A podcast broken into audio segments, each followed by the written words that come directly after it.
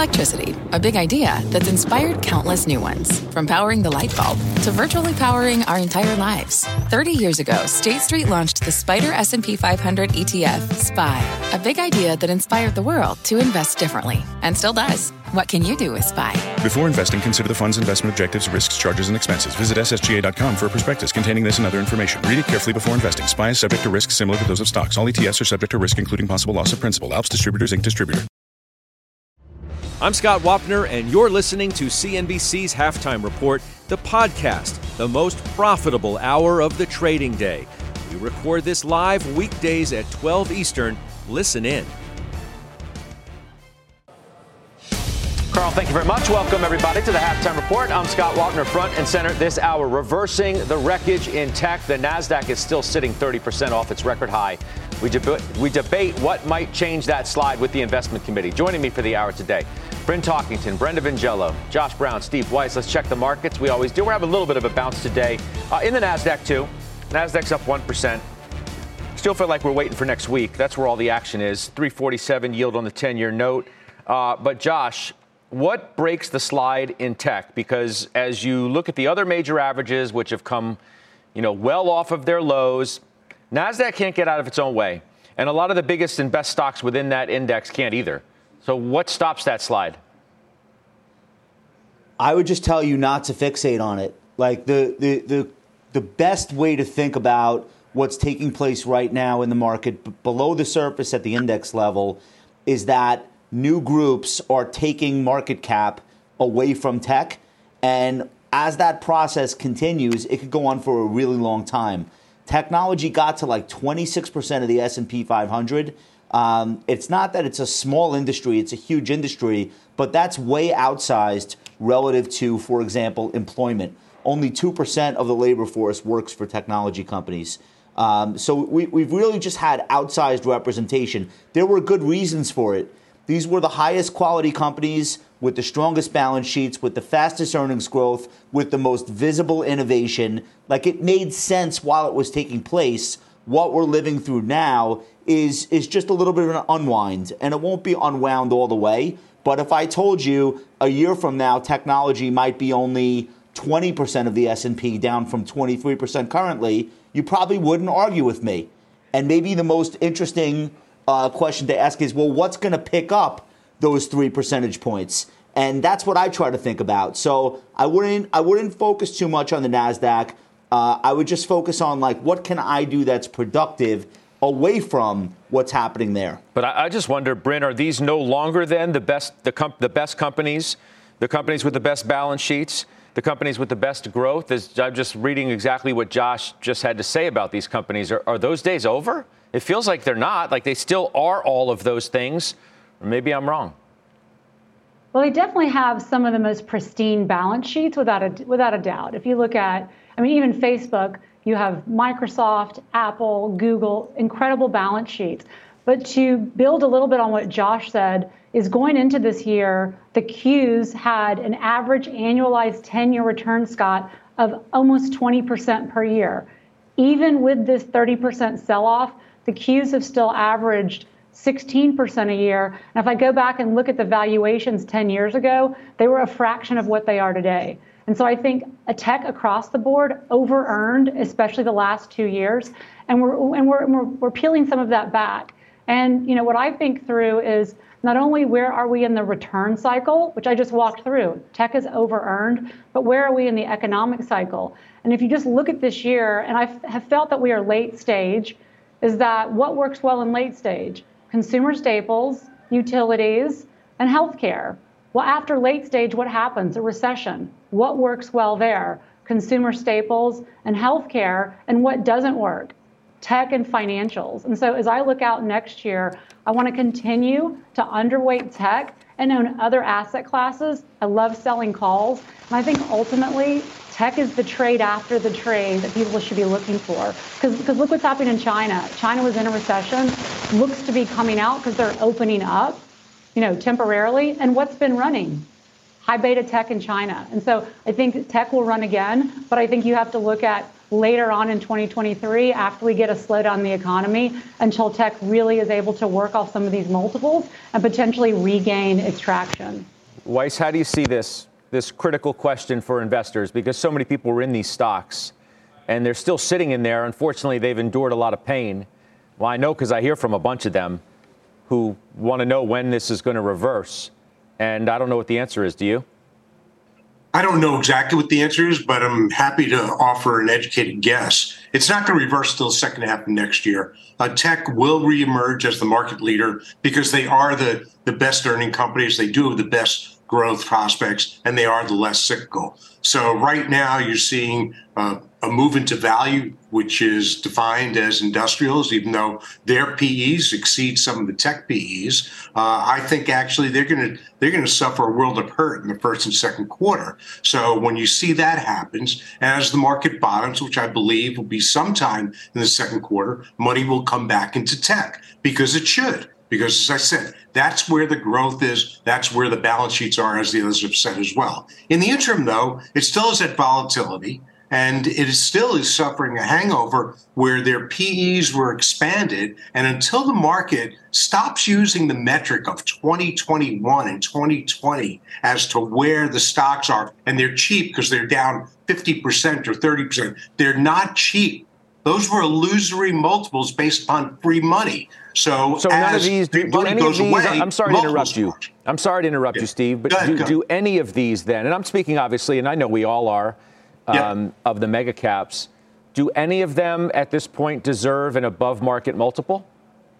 I, I, I believe they do. Um, but it depends what you think the market multiple should be. So I think the market multiple shouldn't be 17 times. I think it should be more like 14 to 15 times. And so a market multiple to that makes sense. So I'm willing to give that market multiple, that premium to it, to a Microsoft, even to an Apple, not to Facebook or Meta, as it's called today, because I think that they're just in, you know, they're in a downward spiral. They're not going to be able to get out of, maybe ever, if the vision of, of Web.3, Web.4, et cetera, et cetera, doesn't take hold. So, however, I still think I can buy Microsoft at 200 you know, because that's where it was and that's where it's going to be. Yeah, see, that's because the problem. it's not going to be it's not going to be separated from the market action. Is my point. Yeah, I mean that, that, that I'm looking at it right now. Microsoft 247, right? So therein lies the problem. You you like the stocks, you, you like these companies as as businesses, as we said, all of the attributes that they have that other companies just don't. But then there's the backdrop, uh, Brenda, which you know, you think, well, I can. If why would I buy it at 247 today? If like Weiss, I think I can get it closer to 200. I'm just going to wait. Leadership's clearly changed. That doesn't seem to be changing anytime soon. So why don't I just wait? And when the stocks come down in the early part of 23, uh, I either add to the position I already have or I engage in a new one.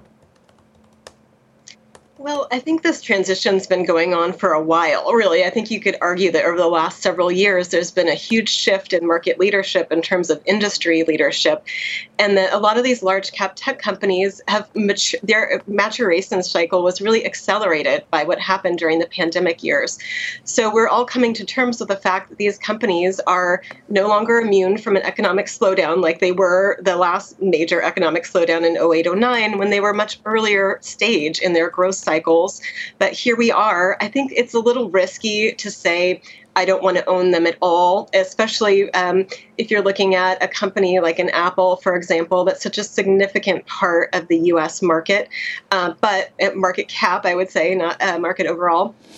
Uh, but if we um, timing these is hard and what i'm saying is this has been underway this trend has been underway for a, quite a while in my view and these stocks are trading at a premium to the market. Um, I think the bigger question is um, how much of a premium can they ultimately trade at relative to the market in a recovery scenario, and that might be lower than we we've been used to over the last several, um, the last decade, uh, because they were so successful, and now they're much, much more mature companies. Mm-hmm. Um, so I still think it's worth holding some of them. Um, would I be overweight? No, um, and we are not uh, broadly within the technology group. You know, I, I can't help but look at Tesla at this moment too, because you know it plays partly into this story. That stock, Brenda, just has gotten crushed.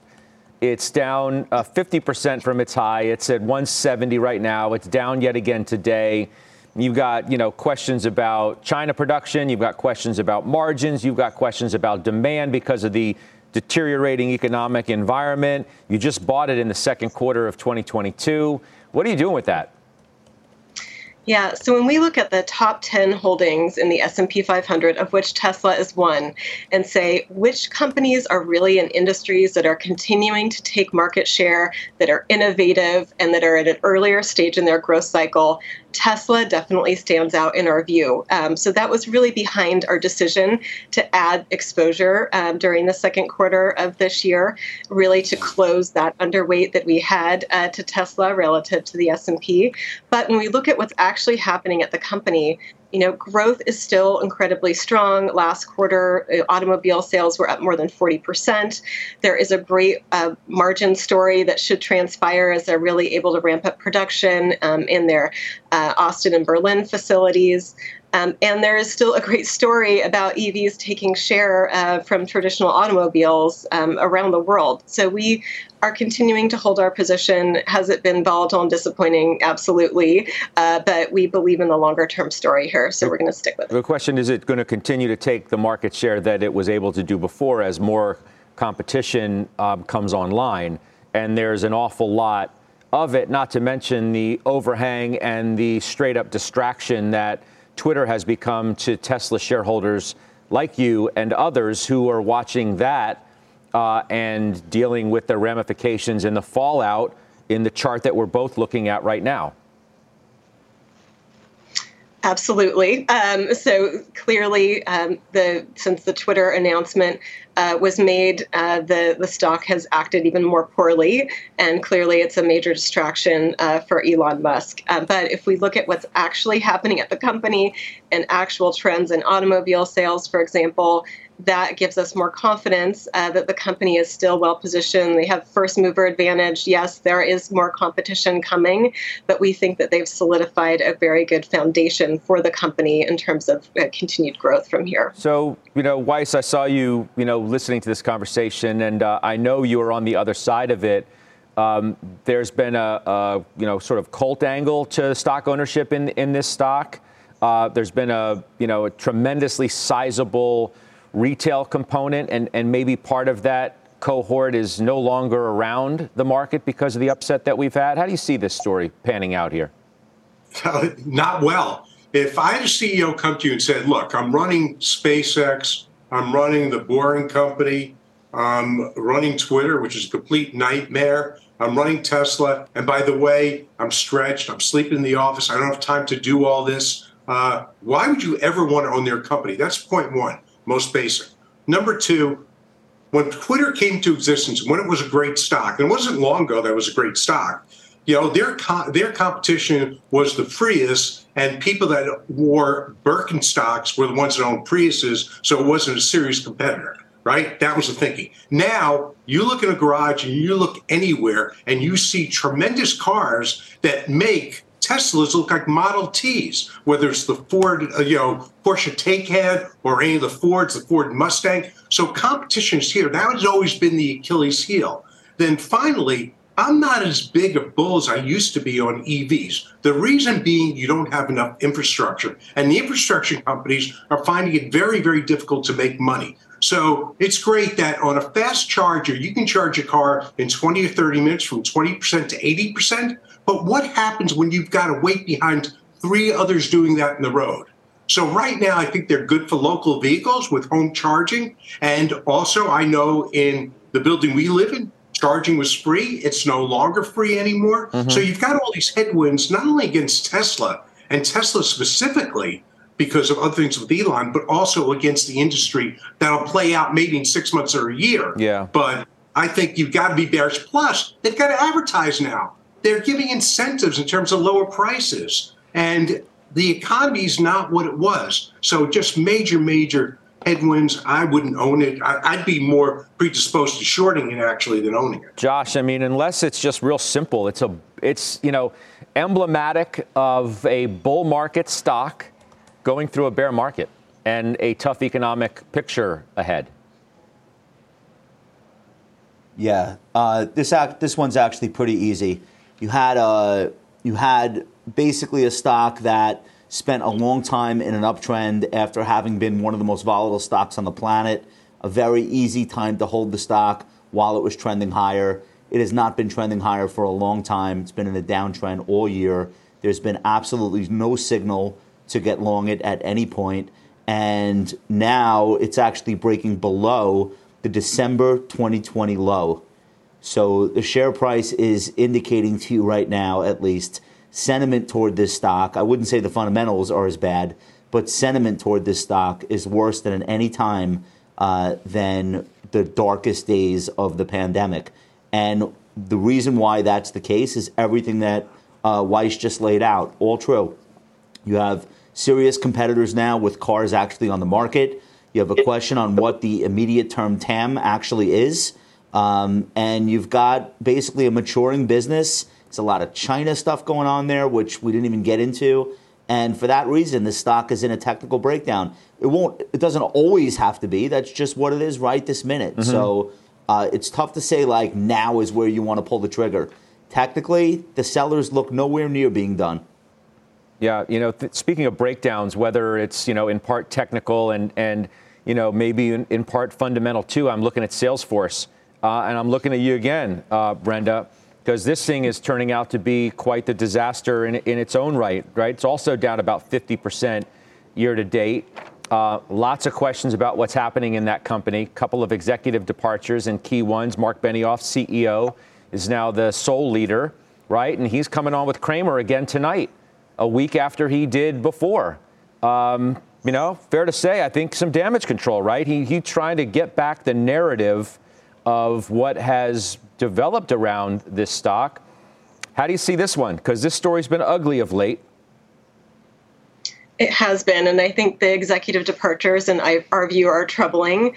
Um, and um, so that it's definitely under review um, from our perspective. Although I'd say, you know, the characteristics of the company, the recurring element of the story, we continue to like. The stock is down significantly, as you mentioned, and really not quite as expensive as it used to be, certainly. Uh, but I would say this also falls into the camp of another large cap technology company that's really more mature and is showing signs that it's not immune from a slowdown. So, slowing trends, um, and that again kind of begs the argument about what multiple is really fair here. And then on top of it, now we have disruptions um, on the executive side. So I think um, this, in our view, may be a, a point where um, we move on and wait and see for more clarity. Uh, we haven't made that decision just yet, but it certainly is a stock that's under review Bryn, in our portfolio. I'm sorry. Uh, Bryn, I want to get your take too. And I think we've gotten your shot back as well. So it's good to have you back. Um, how do you view this name? At what point does it become attractive to you, if if at all? Yeah, I don't, I don't, I don't think it, I don't think it ever will anytime soon. I think that this is a perfect example of it's had a wonderful run, but in terms of the software, it's an incredibly expensive software to implement inside of your company. There's so much competition within the CRM space. And so I think that as the economy slows, as everyone is checking their budgets and making sure they're making the right spend, I think the competitive side of the CRM market is just getting bigger and bigger. And I think the multiple on the stock still at what 25 is still expensive. And so I think, you know, who knows about the departures? I, I agree with Brenda, but I think there is so many other companies I would rather put my money in yeah. than, than than Salesforce. Unfortunately, where I think not that it's I don't think you can look at a stock and say it's down 50% so it's cheap. I think you have to look forward because all of these tech companies over earned. And so if I'm going to underwrite it today, I think the stock gets considerably cheaper or, or trades sideways. You know, remember in 2002 Microsoft was at 32. In 2012 Microsoft was at 32. Mm-hmm, so so mm-hmm. don't think that these types of companies can do nothing for 10 years because we saw that with Microsoft. I'm also thinking Josh, you know, the kind of outlooks that I see for 2023 don't portend well for stocks like this or Tesla for that matter. You know, street strategists are not looking for a whole lot next year. Whether it's Marco Kolanovic, JP Morgan, right? 4,200 by year end 2023. By the way, he's going to be on with us tomorrow.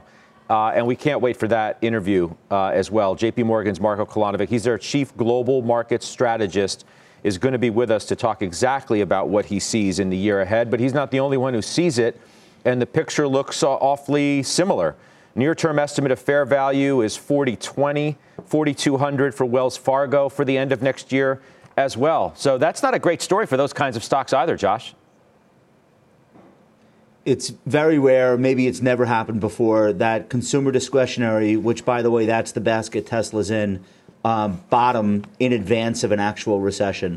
So what could be different this time is we could have like non synchronized recessions in different sectors, different industries. I think that's the Citigroup call right now. I could picture that where like GDP stays okay, but like the housing market is clearly in recession. We think tech, media, telecom clearly, if not there, on their way. So like that could be the environment. That's really tough. And then you have people having these semantic debates over is it a recession technically or not? It won't matter. It'll feel like one for different segments of the market at different times. Could the auto segment, EV autos, get caught up in that? Of course it will. Absolutely. There's no way around it. So I totally understand that. I think the, the, the biggest uh, difficulty right now is to harbor these two simultaneous thoughts in your head at once and be okay with the, the uh, disharmony of them. The first is that we're set up for a continued run into year end based on a couple of factors. The first one is internals. We've had three of these bounces this year. Um, the first one was 11% in March, 17% in August. This one is at 11% so far from the lows in October. Um, in each of those, you had the rally essentially stop when the S&P percentage of stocks above the 200-day topped out at 59, 60%. We've gotten well, well through that this time. This is the best of all of the breadth thrusts and the best internals that we've had on one of these bounce back rallies. And I think it deserves our respect. We had 64% mm. of the S&P 500's components above the 200-day. The other thing, the put call ratio, literally century highs, okay? 1.46 on the put call ratio, which is the highest since 1997. We hit about 1.5 in mid November, and the market exploded to the upside. So long as that stays high, the story tells us that positioning is going to benefit the bulls. But again, both of those things I'm referencing are very short term, like Santa Clausy stuff. Yeah. The yeah, bigger yeah. picture is probably head. Well, you've got a, a yield curve. The three month, 10 year is inverted by 83 basis points. I know. Nobody is 60 even. 60 years we've only seen that. Yeah, it's it's crazy. So that that's a very tough push and pull, Judge. Which people are struggling with that. Yeah. And every day we're on shaky ground. Which is why even those who think that you could get a Santa Claus rally think that's going to be it uh, because, you know, of all the reasons that you just said, Weiss, it plays right into you. Uh, you're not waiting around to find out. Uh, in some respects, because I got a couple of sales from you that I want to get through before we take our first break. Uh, we're going to save one for later. But Dick's Sporting Goods you sold and Honeywell you sold as well. Give us the reasons. You know, Dick's was just just a great trade, and uh, I just want to take money off the table. It's very tough to make money in this market, and um, where I can make it, go in as a trade and make it, I'm going to take it out. Uh, in terms of Honeywell, made a little money, not nearly as much as as in Dick's, but uh, I thought it was kind of expensive, and I love the story. It's definitely on my perpetual buy list. I want to come back to it at some point, but given my market view and my interest in taking off exposure, those were the likely ones to do it. Um, look, we may have a Santa Claus rally, we may not. I just don't know. Given my view next year, I've just sighed for that Santa Claus rally. It's getting very late, very early. So I don't want to worry about it. I got too many other things to look at, too much to do to prepare for next year with my shopping list, do the fundamental work. I'd rather not have the distraction of stocks, particularly when my biases they are going lower. Yeah. All right, let's do this. Let's take a quick break. Coming up, we have bullish calls today from the street on energy. That is a uh, sector in question, to say the least. It's the worst performer this month. You've got oil, uh, a serious question as to where that is going, and we'll discuss what it all means next.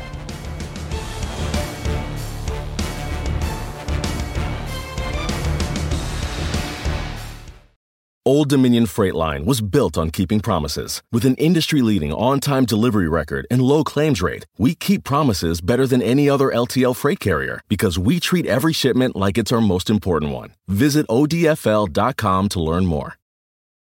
B2B selling is tougher than ever, and we feel your pain. If you're struggling to close deals, consider giving LinkedIn Sales Navigator a shot.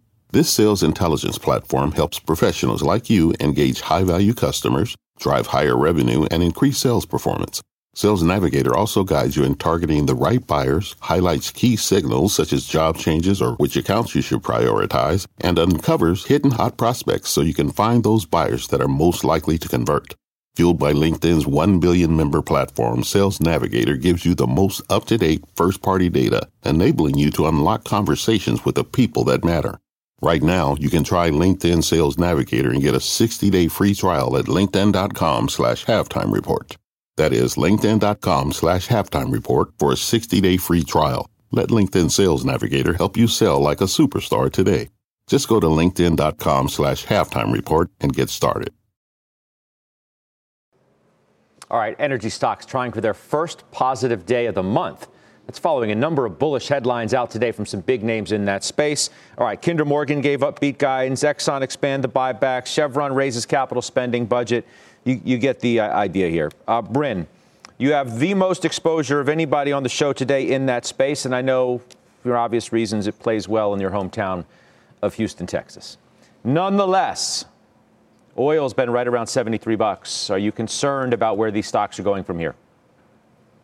Concern, no. I mean, you, you definitely see this huge delta between oil and like an XLE, right? There's a huge gap. Oil's a totally different constituent. I think that right now, what the market's going to be stressing about, and I think we'll continue to see some volatility, probably to the downside, is that whereas the US economy is slowing, that would put downside. If you think we're going into a recession, people, the algos are going to want to sell oil. But as a juxtaposition, China at the end of 2021, you know, China can consume around 15 million barrels of oil per day. They're just now starting to reopen. So that's going to put upward pressure. So I think there's going to be this tug, this pull and tug from the two biggest economies in the world, creating a lot of volatility. And so I don't think investors should expect 50% returns per year for energy, which we've seen plus of that for the past two years. But I do think you have some of the best balance sheets. These companies are paying off debt. They're increasing their buybacks.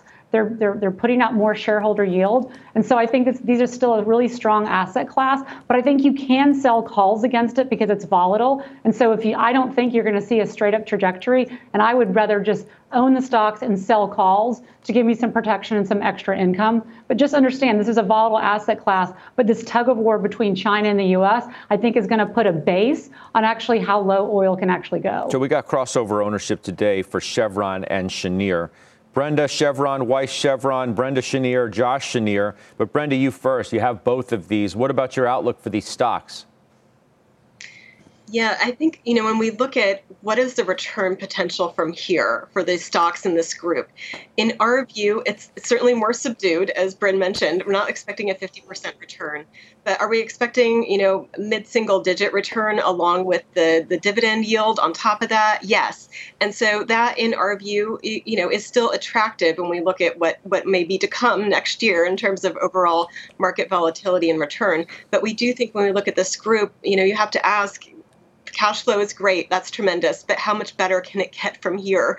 Um, and in our view, it's not going to be incrementally that much better, but it's great that it's as good as it is, and it's great that uh, companies are shoring up balance sheets, returning cash to shareholders, buying back shares. Those are all certainly positive things.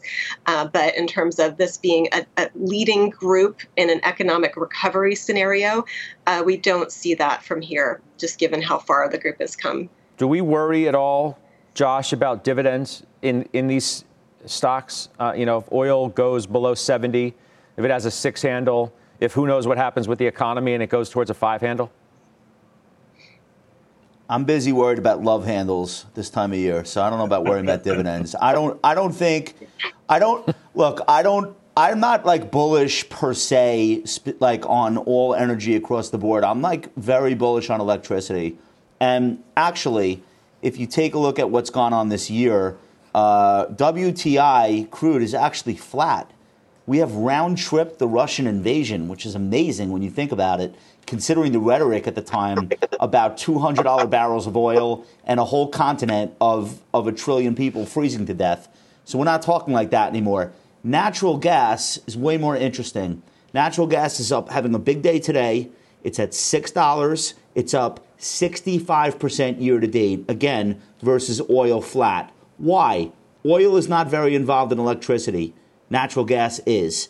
And when you think about LNG, this is like one of the companies that is literally helping to uh, rescue Europe from its situation this year and will be instrumental a decade from now, not only shipping LNG into uh, Spain and all the other ports that are being built, but Asia as well. I think this is a secular growth story. It doesn't matter what Jerome Powell does with interest rates. This is something that's inevitable. Um, I also like some of the utilities. Southwest Gas, special situation with Carl Icahn, has four board seats. I don't think he's going to lose money here. I've also talked about NEE on the show, NextEra Energy. It's half utility. They own Florida Power and Light. Uh, and then the other half is this amazing renewables business with huge growth. They're building utility scale uh, renewables. And I think you've got certain stocks like this that benefit from the uptick in demand for electricity. And I like that trade better than what's the price of a barrel of oil next week. Right. I have no idea. All right, check out this mystery chart. It's up nearly 25% this year, approaching new highs, and the stock just got another bullish call saying it could rally double digits from here. We're going to reveal that name and debate it in our call of the day, which is coming up next.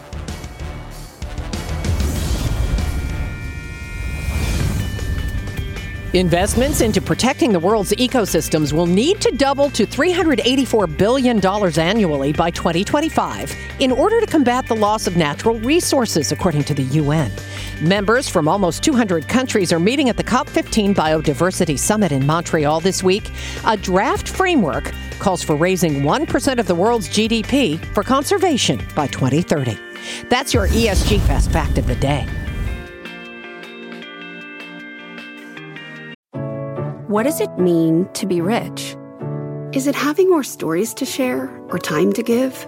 Is it being able to keep your loved ones close or travel somewhere far away? At Edward Jones, we believe the key to being rich is knowing what counts.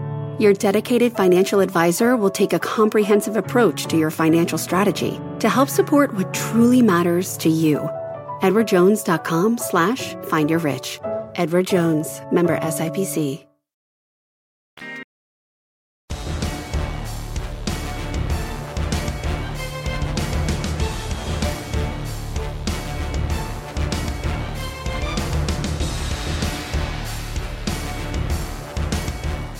All right, Hershey hitting a new 52 week high today on heels of an upgrade from UBS. We've made it our call of the day. Why? Because Brenda, you own it. Price target 269 from 244. That's 14% upside. Hershey, they say, is going to remain in a beat and raise cycle through 2025. Tell us about this one. We just don't talk about it that often.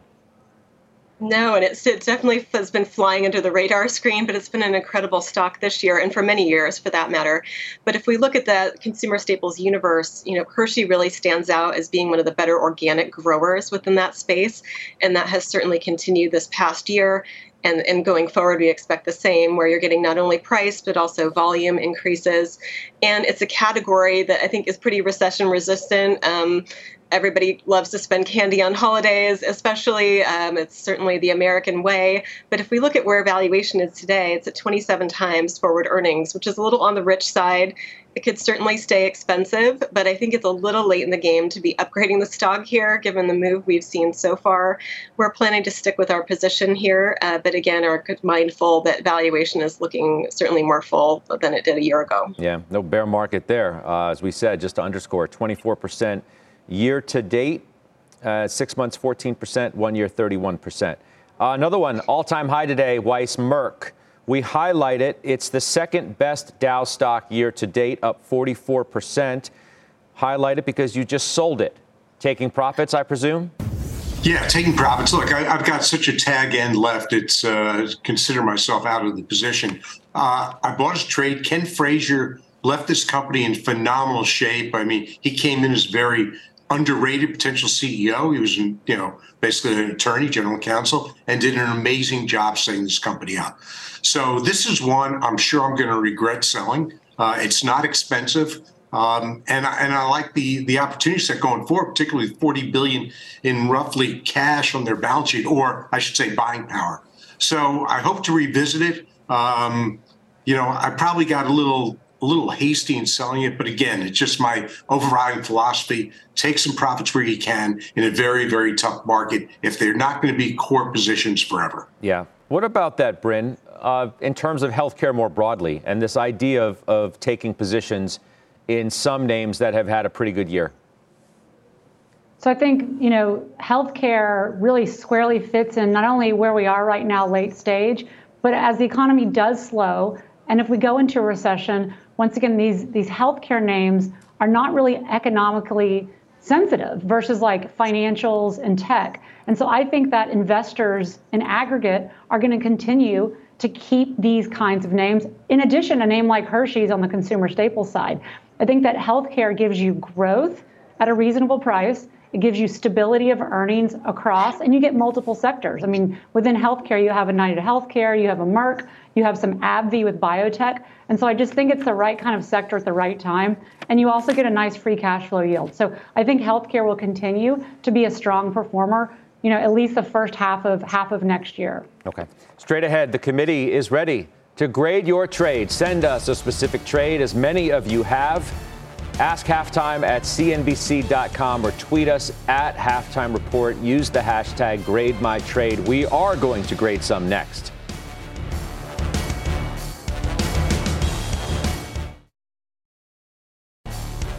We are back, and yes, it is time again for Grade My Trade.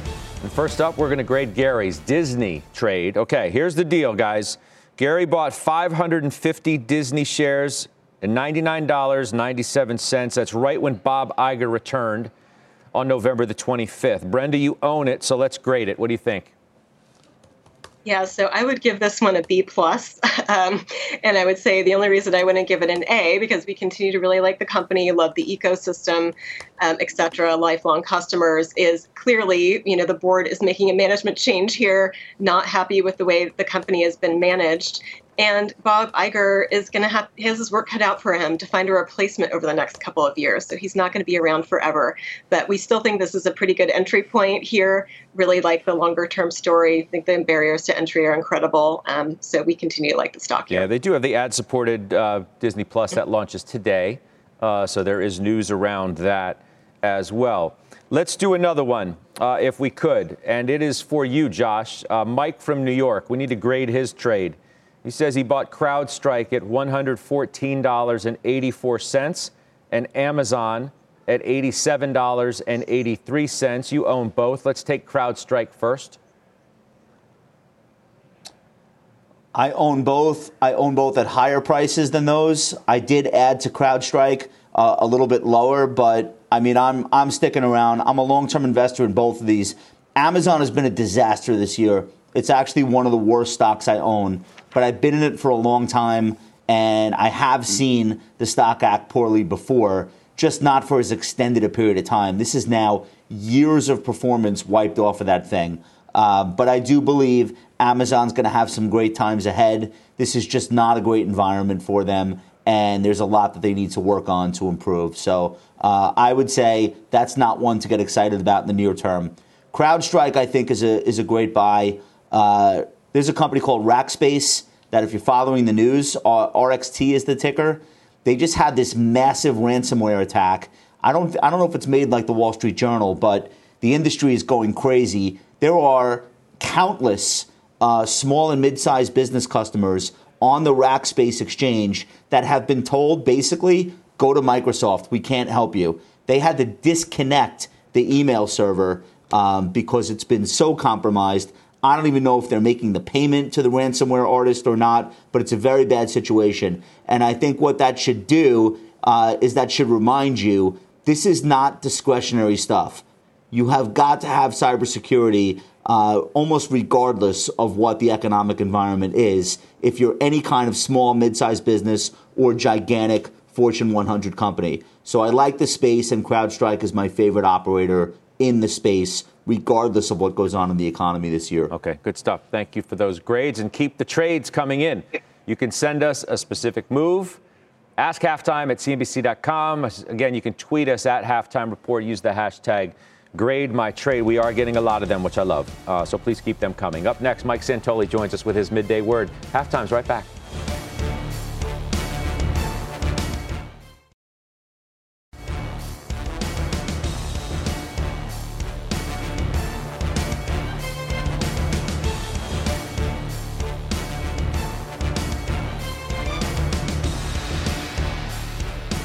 Senior markets commentator Mike Santoli joins us now from the stock exchange with his midday word. Uh, we've talked about this directionless, so to speak, uh, market, uh, Mike. Yep. But Josh made the point earlier, and I, I, I'd love your opinion on it. Of you know, technically speaking, under the surface, the markets looked pretty good, and you got to respect that fact. It has. Um, no, internally, it's been better than uh, the indexes might make it look, just because the mega cap weakness has been uh, pretty much the driver uh, of the pressure.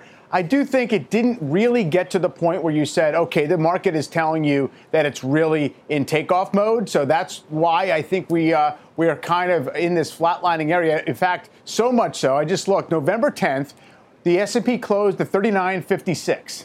Okay, we are at 39.53 as we speak right now. Um, that was almost a month ago. That was the day of the October CPI result that was showing a cooling off of inflation and actually had the market pop. So it's not the worst thing in the world to go sideways at this level. It's also almost exactly the midpoint of like a seven, eight month range. And I think it reflects more opposing currents and a lot of disagreement over which way we go. Uh, you know, a lot of focus today on, you know, credit card usage going up and weekly continuing jobless claims rising. But both of those things are rising from such extreme, strong levels that it, you know, pre-pandemic, it would not really raise an eyebrow. So I think that's the tricky uh, piece of things right now. Also, as we've talked about before, Scott, expectations have really been beaten down for what the economy and the markets can give us in 2023. That's not a get out of jail free card, but it's it's better than the alternative, I think. That's why yields are kind of doing very little, right? 10 years below 3.5. Yep and the two years just at you know 4.3.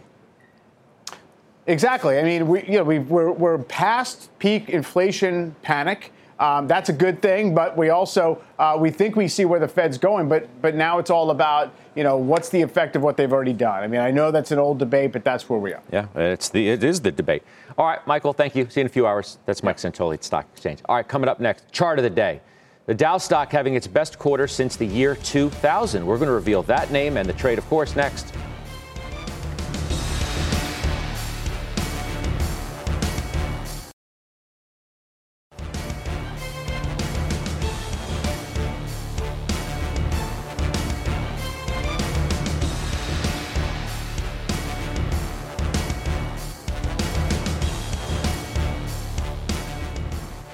All right, let's do our chart of the day. It is Boeing. Take a look. Stock's up on three bullish calls today. It's also on pace for its best quarter since the quarter, the third quarter of 2000. Uh, so that's why we've made it our chart of the day today. Brenda, you own that as well. Assumed buy at Citi 222 price target there. Price target raised at Wells to 218. Named the top pick today as well at Cowen. Yeah, I think Boeing has finally turned a corner here, and I think it really um, began with the analyst day that the company held in early November, where they really laid out for the first time since 2018 um, some solid guidance around free cash flow expectations and so on. Um, so I think that um, you know we're likely on the cusp of, of more of a um, an uptrend in terms of the aerospace cycle in replacing planes. Um, Boeing is well positioned. Um, all the stars have not fully aligned. However, we still have the 730 Max, 7, 737 Max um, that has not um, been approved in China yet. Although that is there is nothing baked into the company's expect, forward expectations uh, there. Um, so it's nice to see the sell side finally showing Boeing a little bit of love here and upgrading the stock. Um, we've been holding it um, really since uh, the summer of 2020 is when we first uh, were involved here. Uh, but it's nice to see things finally moving in the right direction. All right. Guys, what do you think? Steve Weiss about Boeing? Yeah, charts, I've got charts this, undeniable at this point, right? You you have traded this in the past. I have traded it. Uh, the only time I really invested in it, I, I lost a fortune. Um, so I've traded it. It's been sort of mixed. Look, I have a bias against it. I just think management is is among the worst I, I've seen with repeated mistakes, repeatedly misleading the street, not having a grip on their own business. So that bias, when I look at the world of stocks out there, keeps me away from getting serious about buying this. I know it's duopoly. I've seen duopolies fail all the time. If you go back to the old days of Coke and Pepsi or Burger King, McDonald's, they couldn't get out of their own ways. Deere was another one until they got great management in, got religion on, on profitability. This, the management's just going to keep me away until Calhoun is gone. All right. All right. Simple as that. Bryn, quickly to you. Yeah, I mean, I sold the stock at 274 as a trade a year and a half ago. I just think this was once an iconic company, and it just can't get out of out of its way. It's had a good run, but I would only rent the stock, and I, I agree with Steve. It, it can't get out of its way, and I think management has not demonstrated they can execute consistently. All right, let's do our final trades next.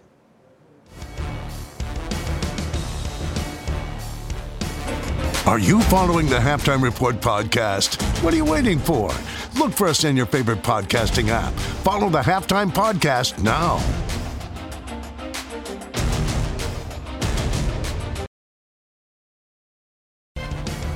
We got a busy overtime tonight, 4 o'clock Eastern. Earnings from Costco and Broadcom and Lulu and DocuSign and Chewy. So we're going to bring you the latest on all that, show you the stock moves that follow those releases too. Cameron Dawson, Eric Jackson are going to be with me.